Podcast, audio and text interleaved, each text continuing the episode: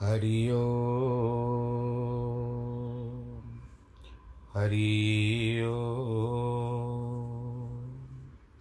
हरि ओ गुरुर्ब्रह्मा, गुरुर्विष्णु, गुरुर्देवो, महेश्वरः। गुरुर्साक्षात् परब्रह्म। तस्मै श्रीगुरवे नमः। विघ्नेश्वराय वरदाय सुरप्रियाय लम्बोदराय सकलाय जगद्दिताय, नागाननाय श्रुतियज्ञविभूषिताय, गौरीसुताय गणनाथ नमो नमस्ते। नाहं वसामि वैकुण्ठे, योगिनां हृदयेन च, मद्भक्तां यत्र गायन्ति। तत्र तिष्ठामि नारद। जिस घर में हो आरती, चरण कमल चितलाय तहाँ हरि वासा करे, ज्योत अनंत जगाए। जहाँ भक्त कीर्तन करे, बहे प्रेम दरिया।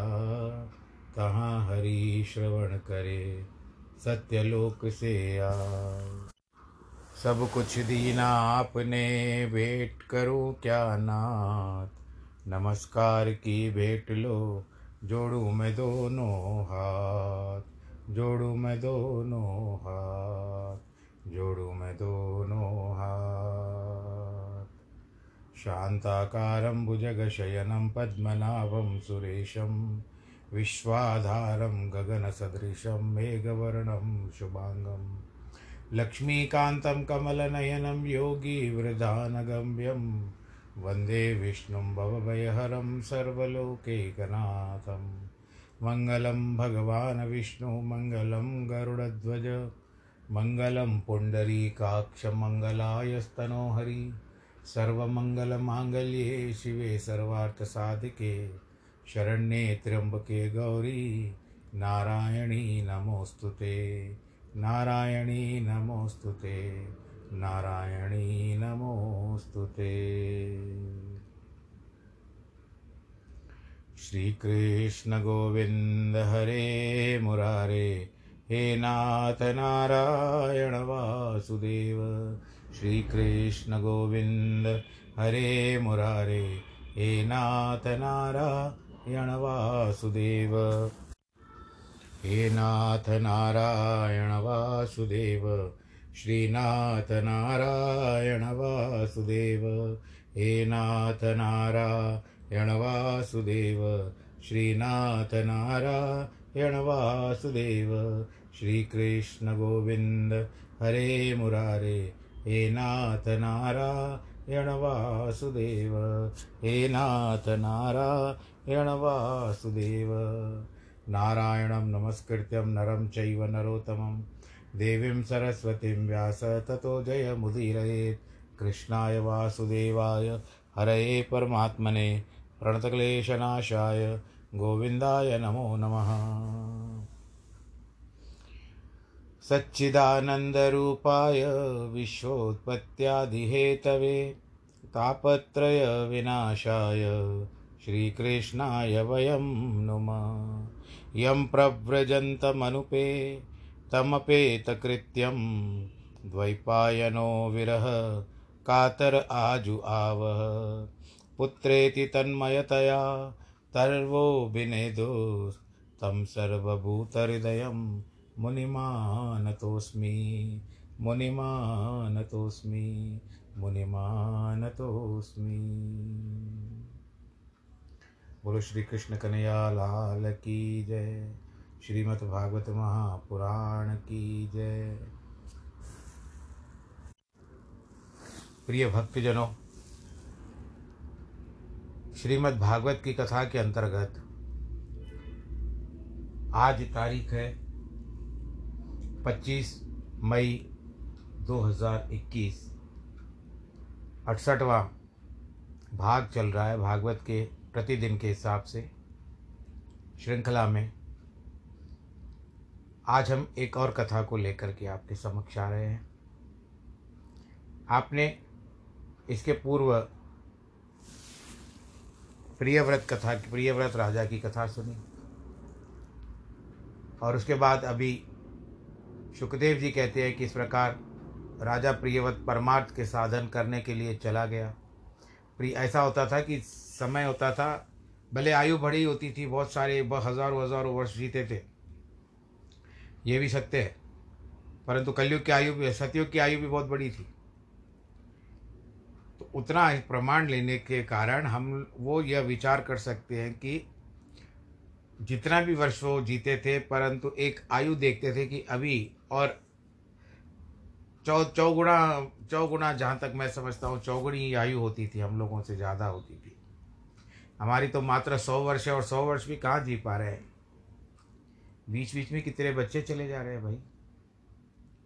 और इस काल ने तो ऐसे तबाही मचा करके रखी है कि कुछ कह नहीं सकते। सिर्फ़ भगवान से प्रार्थना ही कर सकते हैं। कोरोना ने रोना करवा दिया, सच में। पर प्रभु जति सब अच्छा करेंगे, यही एक विश्वास है।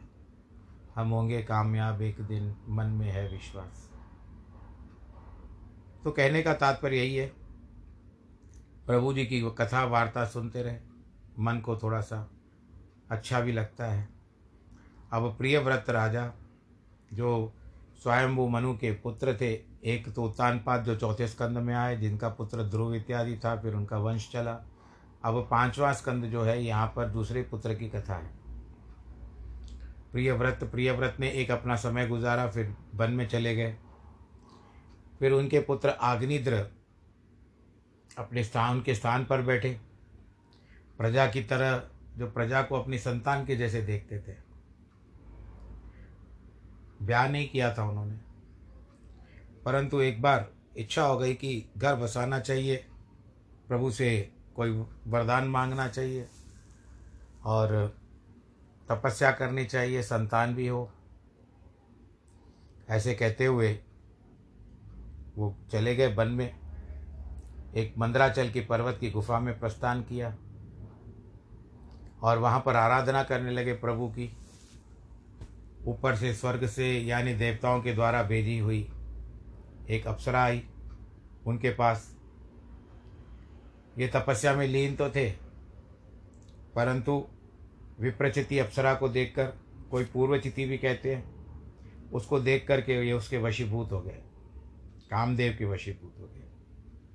और उसकी बहुत सारी, और वो जो सामने जैसे बैठी हुई थी, और स्त्री को एक बार देखो जिस तरह से कहते हैं कि एक तो धन को, ज़्यादा धन को देख करके उसके मोह में पड़ जाता है, निकल नहीं सकता है, लव वो लोभ आ जाता है। दूसरा माया रूपी स्त्री है प्रभु की, इसमें भी एक बार फंस जाता है तो निकल नहीं सकता।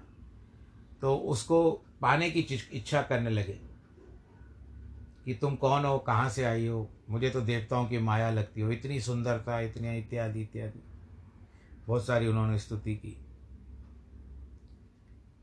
और ऐसे ऐसे जो बताए स्तुति में ऐसे ऐसे शब्दों का प्रयोग किया कि आखिर वो भी इनके बातों में आ ही गए। बोलो, नारायण भगवान की जय। अब जब इसकी बातों में आ गई तो उसके बाद उनका समागम हुआ।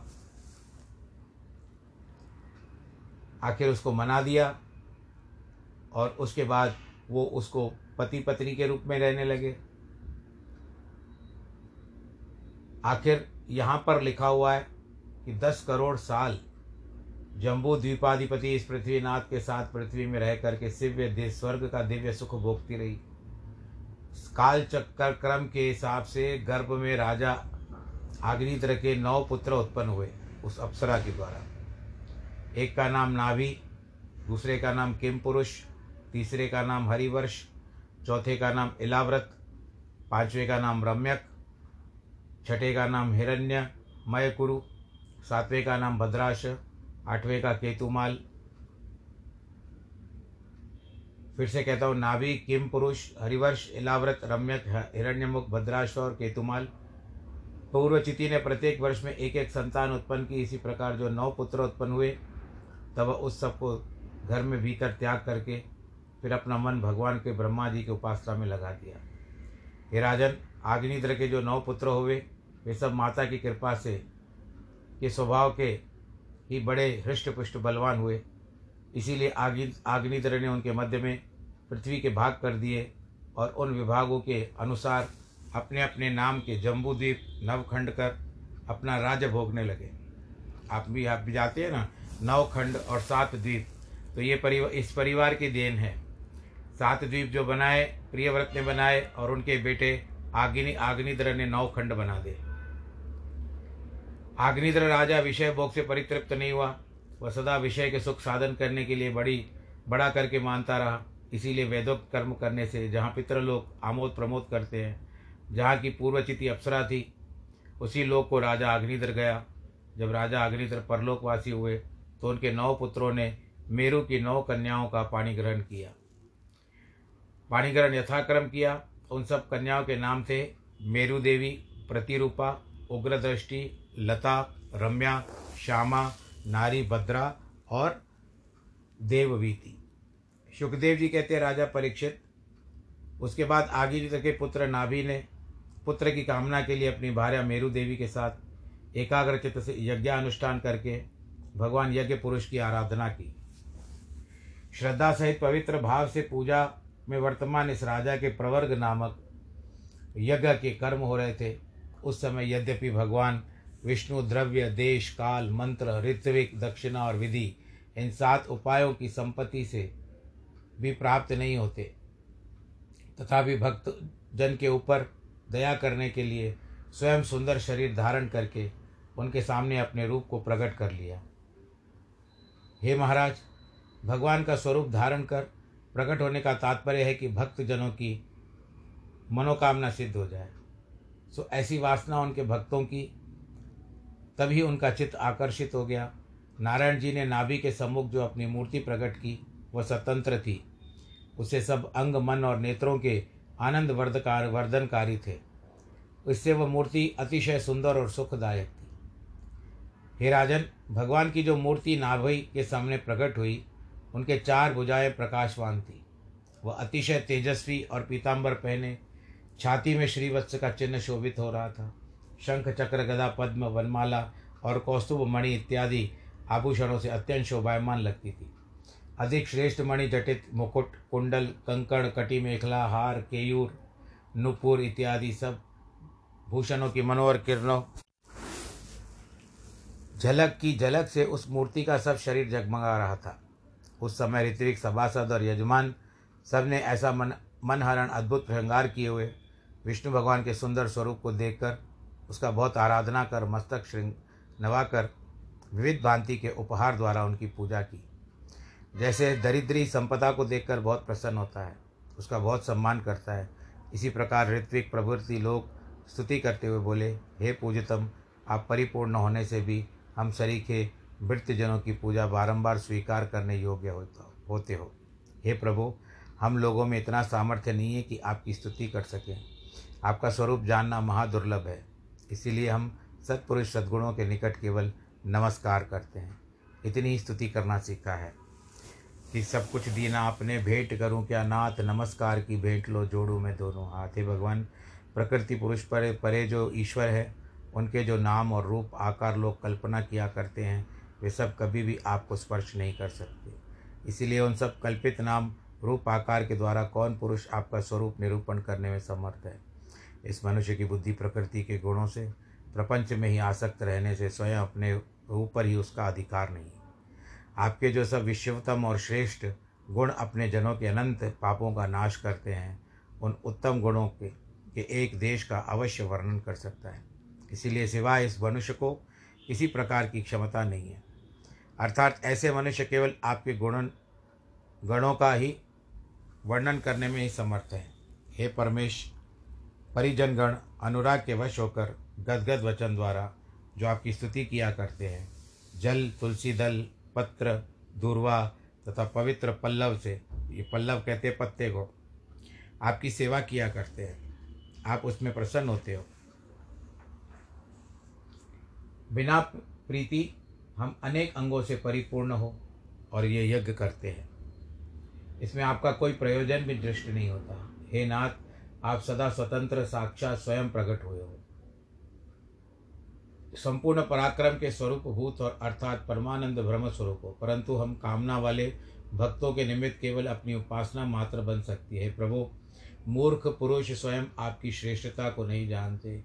उनके निकट परार्थ्यर्थ गुण वाली पुराणों के द्वारा अपवर्ग, यानी मोक्ष नामक अपनी महिमा तथा उनकी अभिलाषा सिद्ध करने के लिए आप पूजित न होकर भी दूसरे से साक्षेप करवाते हो। हे देव, हमारी और भी प्रार्थना है आप स्वर्ग और अपवर्ग के स्वामी हो। स्वर्ग होता है जो जाता है, परंतु अपवर्ग होता है, मोक्ष को पाता है।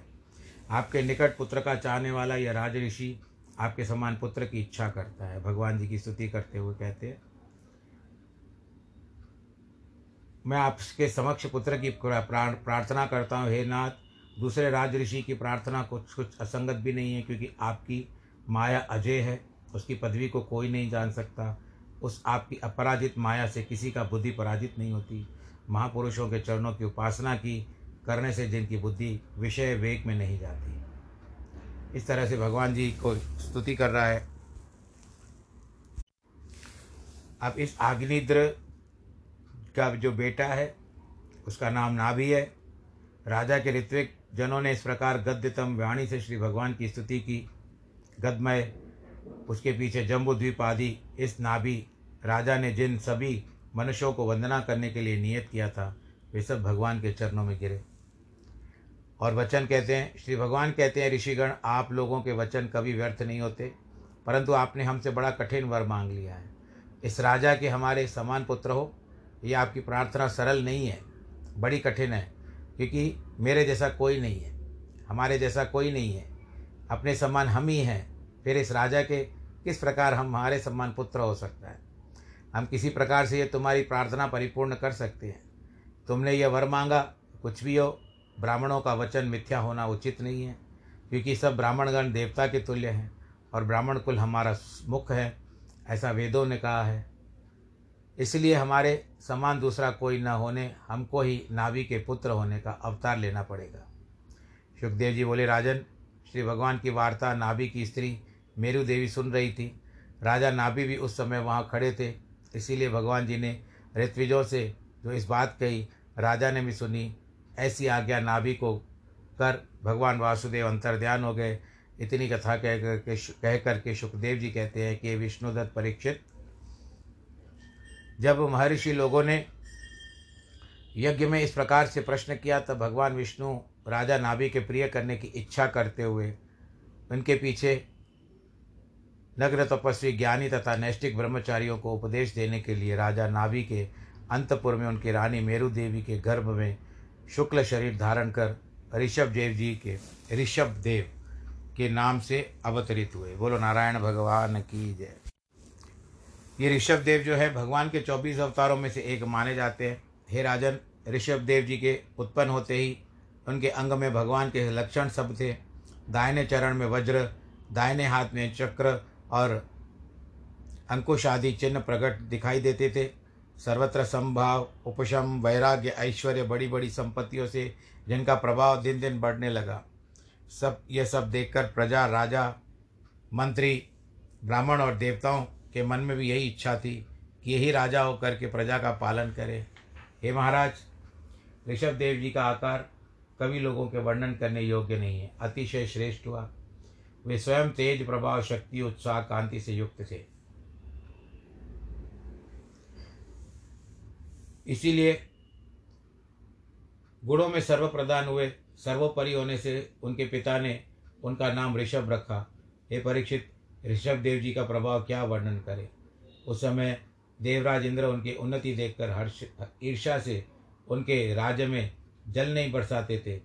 यह योगेश्वर भगवान उस वार्ता को जान करके कुछ हँसते थे और आत्मयोग के द्वारा अजनाब खंड में धूमधाम से जल की वर्षा होती थी। पहले आपको बता दें, इसको कथा को हम एक और जगह जोड़ते हैं। अजनाब खंड आज जो भारतवर्ष है इसको पूर्व समय में अजनाब कहा जाता था। अजनाब का अर्थ क्या होता है? अज होता है परमात्मा का स्वरूप, या नारायण जी और उसके नाभि के द्वारा। उत्पन्न ब्रह्मा जी जो है ना, नाभि से उत्पन्न हुए। तो इसके लिए जैसे भगवान जी को पद्मनाभ भी कहते हैं, उसी कारण अजनाब खंड में सारी वर्षा करते थे, अपनी शक्ति से वर्षाते थे, क्योंकि वो प्रभु के अवतार माने गए हैं। हे राजन, नाभि के इस प्रकार आचरण करना असंभव नहीं है, क्योंकि यद्यपि साक्षात भगवान ने इस ग्रह में अवतार लिया है, तथापि महामोहित होने के कारण ये हमारे पुत्र ऐसी बुद्धि करके परम आनंद को प्राप्त हुए। कुछ काल व्यतीत हुआ नाभि राजा ने देखा कि अब पुत्र जो है बलि भांति योग्य हो गया है, और उनको धर्म की मर्यादा इत्यादि भी सब पता चल गया है, और अपनी पत्नी मेरु देवी के साथ उसको राज्य सौंप करके चले गए। हे पांडवेश उस नाभि राजा के विषय में महर्षि लोग दो श्लोकों का पाठ करते थे। उसका अर्थ है, भगवान नाभि के यह प्रसिद्ध कर्म उनके पीछे कौन पुरुष करने में समर्थ होगा? वे क्या साधारण पुरुष हैं जिनके शुद्ध कर्म द्वारा भगवान हरि स्वयं उनके यहाँ पुत्र होकर के आए थे?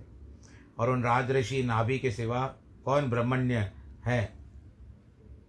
उनके यज्ञ में ब्राह्मण लोग दक्षिणा से पूजित होकर दर्शन करने में समर्थ हुए। भगवान का दर्शन मिला जब राजा नाभि पुत्र को राज तिलक देकर चले गए, राजा भगवान के जो अवतार थे, ऋषभ देव जी अपने अजनाब के नाम के राजखंड को कर्म क्षेत्र मानकर लोगों के उपदेशार्थ कुछ दिन वहाँ पर विद्या पढ़ने के लिए गुरुकुल में वास किया।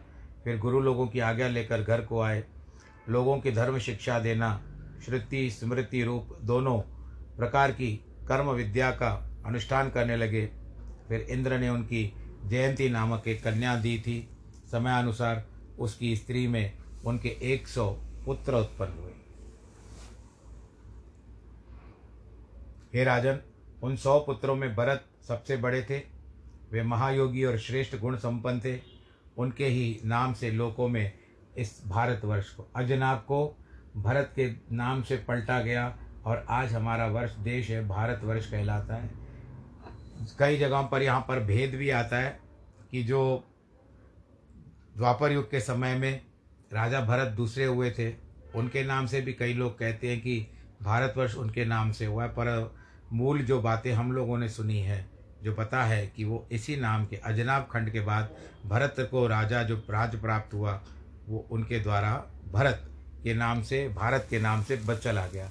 भारत का भी बहुत महत्व अनूठा योग हिसाब किताब है। भा का अर्थ होता है चमक, रोशनी, रथ, उसमें नहाया हुआ। रोशनी में नहाया हुआ हमारा भारत देश है। अभी कुल मिलाकर के भरत जो हुए, पहले हुए, इनकी कथा बहुत ही अच्छी आएगी। इस कथा में आप आगे सुन सकेंगे, पर आज तो नहीं होगा। इस कथा को हम जब आगे बढ़ाएँगे जब राजा भरत स्वयं राजगद्दी पर बैठेंगे तो उस समय में इनकी कथा थोड़ी विचित्र है। आपको बहुत ध्यान से सुननी चाहिए वो कथा। पर अभी तो चलिए, अभी इनके पिता का समय है, ऋषभ देव जी का समय है तो कुल मिलाकर के सौ पुत्र हुए हैं। बड़े पुत्र हैं ऋषभ देव जी के, भरत और जो निन्यानवे पुत्र थे, उनके मध्य में कुशावर्त, इलावर्त, ब्रह्मवर्त मलय केतु भद्रसेन, इंद्रस्प्रक, विदर्भ और कीटक यह नव, नब्बे से बड़े थे। परंतु भरत जी के अनुस अनुगत थे। हे राजन, उन नव पुत्रों में से छोटे और नौ जन अर्थात कवि, हरि, अंतरिक्ष प्रबुद्ध पिपलायन अविहोत्र द्रुमिल, चमस और करबाजन, ये सब भगवत धर्म के बतलाने वाले परम भक्त थे। इनका चरित्र भगवान की महिमा में बढ़ाकर सबका चित्त शांत करने के लिए इनकी कथा आएगी, जो अभी मैंने नाम लिए ना इनकी कथा ग्यारहवें स्कंद में आएगी। जो वासुदेव जी को भगवान जी का चरित्र बताएँगे, ना भगवान जी का चरित्र बताएँगे, नारद जी, वसुदेव जी और ये सब चार भाई जो है मिला करके बताएँगे। इन सब में छोटे जयंती के जो इक्यासीवें पुत्र थे, वे पिता की आज्ञा पाने वाले, अतिशय विनीत वेदों को जानने वाले थे, अतः यज्ञशील विशुद्ध कर्म करने से ब्राह्मण हो गए। भगवान ऋषभ देव जी, यद्यपि हमारे प्रभु अनर्थ परंपरा से दूर रहने वाले शुद्ध आनंद ज्ञान स्वरूप ईश्वर हैं, तथापि अनिश्वर आदियों में तुल्य विविध कर्म करते थे। उनका कारण यह था कि समय के अनुसार जो धर्म उत्पन्न हुआ है, उसको स्वयं आचरण करके वे अज्ञानी लोगों की शिक्षा देते थे। वे परम दयालु, समदृष्टि, शांत चित्त और सबको सुहृद भाव से रखने वाले ऋषभ देव जी, यद्यपि दयावान होकर वे धर्म, अर्थ, यश, प्रजा, भोग, मोक्ष, संग्रह के द्वारा घरों में लोगों को नियमित करते थे। संसार की रीति है कि जो बड़े बड़े महात्मा और राजा लोग जैसा जैसा आचरण करते हैं, वैसा ही दूसरे लोग भी कर्म किया करते हैं। यथा राजा तथा प्रजा का हम लोगों ने नाम सुना है ना? इस प्रकार से भगवान ने ऋषभ देव जी से इस प्रकार कर्म करने लगे थे। यद्यपि वे सब धर्मों के बतलाने वाले, वेद के रहस्य स्वयं जानते थे तो भी ब्राह्मणों के कहने पर जैसा कुछ लोग कहते थे, उसी के अनुसार साम, दाम दंड आदि उपायों से सब प्रजाओं को शिक्षा देते थे। उन्होंने सब भांति से विधि पूर्वक सौ सौ बार अश्वमेध यज्ञ किए। उनके सब यज्ञ साधारण नहीं हुए। द्रव्य, देश, काल, यौवन, श्रद्धा, ऋत्विक, जो यानी वेदों में बैठते हैं, आदि सब द्वारा अनेक देवताओं के अर्थ अतिशय बढ़ बढ़ करके चढ़े हुए भगवान ऋषभ देव जी इस भारतवर्ष के स्वामी होकर सब प्रकार से देश की रक्षा करने लगे। उसी समय किसी पुरुष के द्वारा किसी पुरुष से अपने लिए आकाश कुसुम की नाई, यानी जैसे आकाश से फूल तोड़ना है। ऐसी बातें नहीं होती थी। कोई आकाश से मुझे फूल ला के दो, आज के तारीख में हम कहते हैं कि आसमान से तारा लेकर आओ। तो ऐसी सारी बातें होती नहीं थी, क्योंकि उनको अपने राजा के ऊपर विश्वास होता था। ऋषभ देव जी के राज्य के समय प्रजाओं में अपने स्वामी के लिए क्षण क्षण में वृद्धि, शील, स्नेह उद्रेक के सिवा और कुछ नहीं, चाहना ही नहीं थी। ये भगवान ऋषभ देव जी एक समय सब देशों में घूमने के लिए निकले। चलते चलते ब्रह्मावर्त नव वर्ष में पहुँचे। वहाँ बड़े बड़े ब्रह्म ऋषियों की सभा में प्रवेश करके देखा कि हमारे पुत्रगण भी बैठे हुए। यद्यपि वे समंत चित्त थे और विनय नम्र तथा प्रणय द्वारा सुयंत्रित थे तो भी प्रजा के उपदेश करने के लिए, उनको सबके सामने शिक्षा प्रदान करने के लिए वक्षमाण वचन बोले। तो अब उसके आगे क्या कहते हैं? ये कल के प्रसंग में हम वर्णन करेंगे क्योंकि आज का हमारा समय पूरा हो रहा है। कल का जो भी प्रसंग होगा, उसमें ऋषभ देव जी जो अपने पुत्रों को और सभी को जो वर्णन करते हैं, संसार के बारे में, नियति के बारे में, ये सारी बातें कल होगी। अब इस समय में कथा समाप्त करने का समय आ चुका है। समय आ नहीं चुका है, परंतु अभी कुछ समय और है आज के हिसाब से। आप लोग भी घड़ी देखते होंगे कि अभी तो आधा घंटा हो नहीं, हुआ नहीं है। परंतु कुछ देर आपके साथ और थोड़ा सा वार्तालाप करेंगे, कथा को पूरा करेंगे। कोशिश करें, करता हूँ कि जिस तरह से हम पूरे तीसवें मिनट में, तीसवा मिनट पूरा होते ही इस कथा के प्रसंग को पूरा करें। सर्वप्रथम ईश्वर की अनुकंपा, आप सबका प्यार और आप सबका दुलार, जो इस कथा को आगे बढ़ा रहा है, सदैव बढ़ता रहे। भागवत के बाद भी कुछ न कोई भगवान की प्रेरणा से कोई न कोई पुराण हाथ में आ जाएगा, और जब तक भगवान जी ने चाहा, इस क्रम को आगे बढ़ाते रहेंगे। आपका सहयोग बहुत अच्छा मिल रहा है। कई लोग, श्रोतागण बहुत अच्छे बढ़ते जा रहे हैं। परंतु ऐसा होता है कि मैं उनको देख नहीं पाता हूँ। कौन कौन सुन रहा है, किस समय सुन रहा है, क्या सुन रहा है। मैं यहाँ से अपनी एक वाणी जो है भगवान के द्वारा प्रदत्त की हुई, वो मैं भर करके यहाँ पर, धन्यवाद है विज्ञान को, इतना सारा व्यवस्था हो चुकी है और हम घर बैठे जन जन तक कथा पहुँचा सकते हैं। जिसको कहते हैं, हींग लगी न फटकरी, फिर भी रंग चोखा आया। तो आप अपने अपने स्थानों पर अपने टाइम अपने समय के हिसाब से जब भी आप चाहते हो ये खोल करके देखते हो, फिर समाचार आते हैं कि हमने सुनी हमने सुनी। और ये जो जिस पर मैं भरता हूँ एंकर पॉडकास्ट पर, इसके, इसमें संख्या भी बताता है कि किस किस, यानी कितने लोगों ने सुनी है आज तक। और धीरे धीरे एकदम से नहीं होता है धीरे धीरे करके इसका अंक बढ़ता रहता है। क्योंकि सब लोग एक दिन ही नहीं सुन पाते हैं ना, कभी कोई किस दिन सुनता है, कभी कोई किस दिन। आपके पास आठ दिन के बाद सुनने का भी व्यक्त आता है। तो बस, अब बात बात करते हैं हम कोरोना काल की। बहुत विभत्स रूप दे करके आया है। बड़ी खुशी की बात है कि सरकार के द्वारा तीसरा, जो तीसरी लहर के बारे में थोड़ा सा हमको आश्वस्त किया गया है। फिर भी आप अपना ख्याल रखें, बच्चों का भी ख्याल रखें और बस ज़्यादा घूमने ना चलें, बाहर घूमने ना जाएँ, हाथ को सैनिटाइज करें, धोते रहें बाहर हाथों को और मास्क धारण करें। भीड़ भाड़ के इलाकों से बचें। आवश्यकता हो ही तो निकले, अन्यथा नहीं। और ज़रूरत पड़े तो डबल मास्क लगा लें और वैक्सीनेशन का काम भी तुरंत करा लें। जन्मदिन और वैवाहिक वर्षगांठ की बधाई सबको। आज जिनके भी हैं, सर्वे भवंतु सुखिन सर्वे संतु निरामया, सर्वे भद्राणी पश्यंतु माँ कश्चिदुगभाग् भवेद नमो नारायण।